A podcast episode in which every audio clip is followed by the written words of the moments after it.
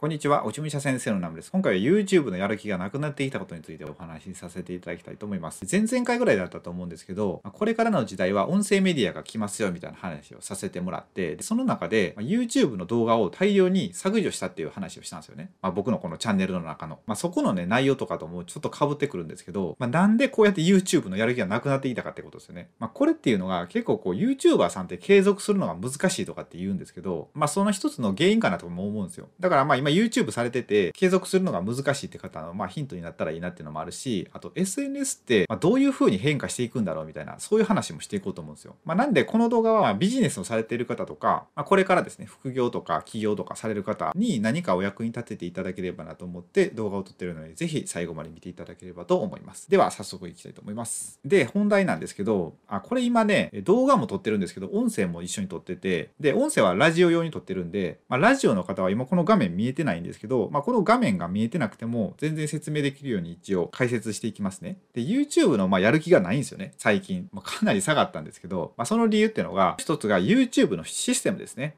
で、ここに遊べないって書いてあるんですけど、まあ、それはどういうことかっていうと、この YouTube の中のシステムで、その動画とか、そのチャンネル自体ですよね。それにランクみたいなのがあるんですよ。その評価っていうのをされてて、で、その評価が下がると、全然 YouTube がいろんな人に紹介してくれなくなるんですよね。まあそういう仕組みがあって、まあでも僕って結構この YouTube のこのチャンネル登録をしていただいてる方だけに送りたい動画とかってあるんですよ。まあ、本当もう身内用だけみたいなのが撮りたいなと思ってるんですけど、まあそういうのを撮ると、そのシステム的には良くないんですよね。いろんな人に見れる動画じゃないんで、ってなると、どんどんこの評価が下がっていくとかってのあるんですよね。だから僕すごい動画を削除したんですよ。最近。もう何本ですかね ?60 本が70本ぐらいですかねそれぐらい消しちゃったんですよ。でそれで音声だけ、まあ、全部ラジオにしたんですけど、まあ、そういうのがね背景にあったりしてで他にもその YouTube の規約っていうのがあるんですよね。でそれに引っかかった動画っていうのはどんどん消されたり何かペナルティみたいなのがあったりするんですけど、まあ、これもねほんと前からねあるんですけどそのまあ利権絡みとかそういうことですよね。そういうのを発信してると結構ね何かしら制限がかかるんですよ。で僕もそういう動画は結構消したんですよね。もう今最近。で僕がいつもお世話になってる方のチャンネルでもそういうことがあったんですよ。なんかいきなり削除されたみたいな。何の予告もなしに。こういうのがあるとなんかどうなんだろうみたいな。本当に結構まあ伝えたいところってそういうとこだったりするんですよね僕が。でそういうのを規制されたら一体 YouTube でやる意味はあるのかなみたいな風になってきて、まあ、ちょっとね気持ち的に下がってきたっていうのがあるんですよね。で他にもですね、えっと、小難しい内容は受けないんですよねこの YouTube で。で何が受けるってやっぱりこう初心者用とかもう大衆受けするものしか結構見てもらえないんですよ。でこれってあのまこなり社長っているじゃないですか。ビジネス系 YouTuber の。でまこなり社長もそういうことをおっしゃってたしあと学さんはねちょっとわかんないんですけど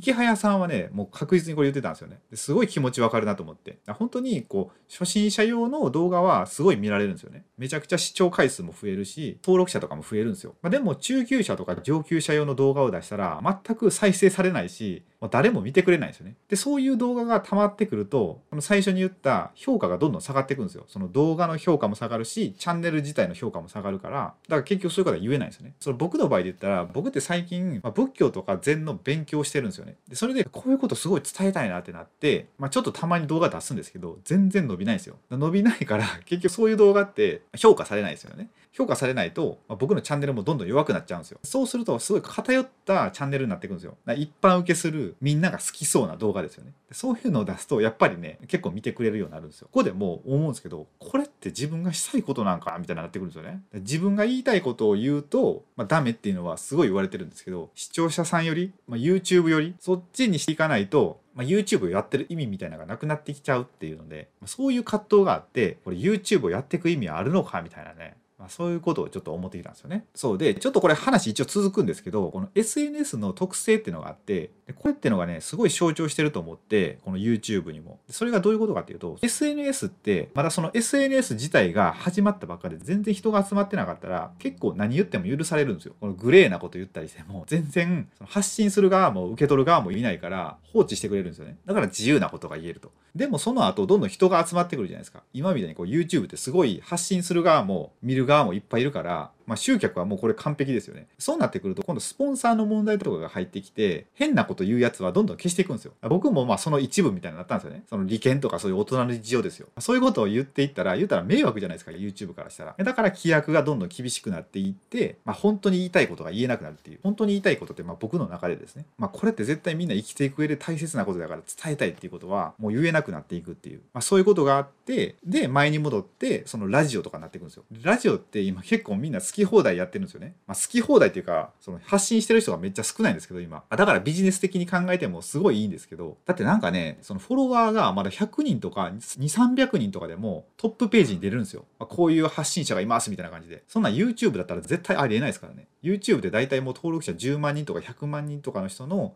動画がバーって並ぶじゃないですか。再生回数10万回、100万回っていう動画とか。なんせすごい人気がある動画とかチャンネルがどんどんこうレコメンドされていくんですけど、ラジオはそうじゃなくて、今全然発信する人がいないから、こんな弱小なチャンネルでもどんどん紹介してくれるんですよ。だからすごいチャンスっていうね。まあ、そういうのもあるんですけど、そのビジネスの面で考えると。まあ、そこをちょっと切り離して、あと、このラジオってすごいね、何て言ったらいいかな。テレビとラジオの関係に似てるなと思ったんですよ。だから有名人の人でテレビで出す顔とラジオで出す顔って全然違う人いないですか？最近はあんまテレビ出てないというか、僕自体がテレビ見てないんで分かんないんですけど、福山さんいたじゃないですか？福山雅治さんいるじゃないですか？あの方ってテレビで出す顔とラジオの顔って全く違うんですよね。ラジオってめっちゃ下ネタ言ったりとか、まあ、そういう面があるんですよ。キムタクとかも結構そんな感じだったと思うんですけど、あんまね僕聞いてなかったんで分かんないですけど、結構ね下ネタとか言ってたと思うんですよね。で、そういう一面を見るためにみんなラジオ聞くみたいな。そう、そういうのがあったりとか、あと有吉さんいるじゃないですか。まあ有吉さんもともと結構毒舌ですけど、そのラジオの時ってもっと下品になるんですよ。めっちゃ面白くて昔すっごい聞いてたんですけど、そうやってこう使い分けてるんですよね。テレビの時とラジオの時みたいな。だからこれ YouTube もまあそんな感じなんかなってちょっと思ってきて、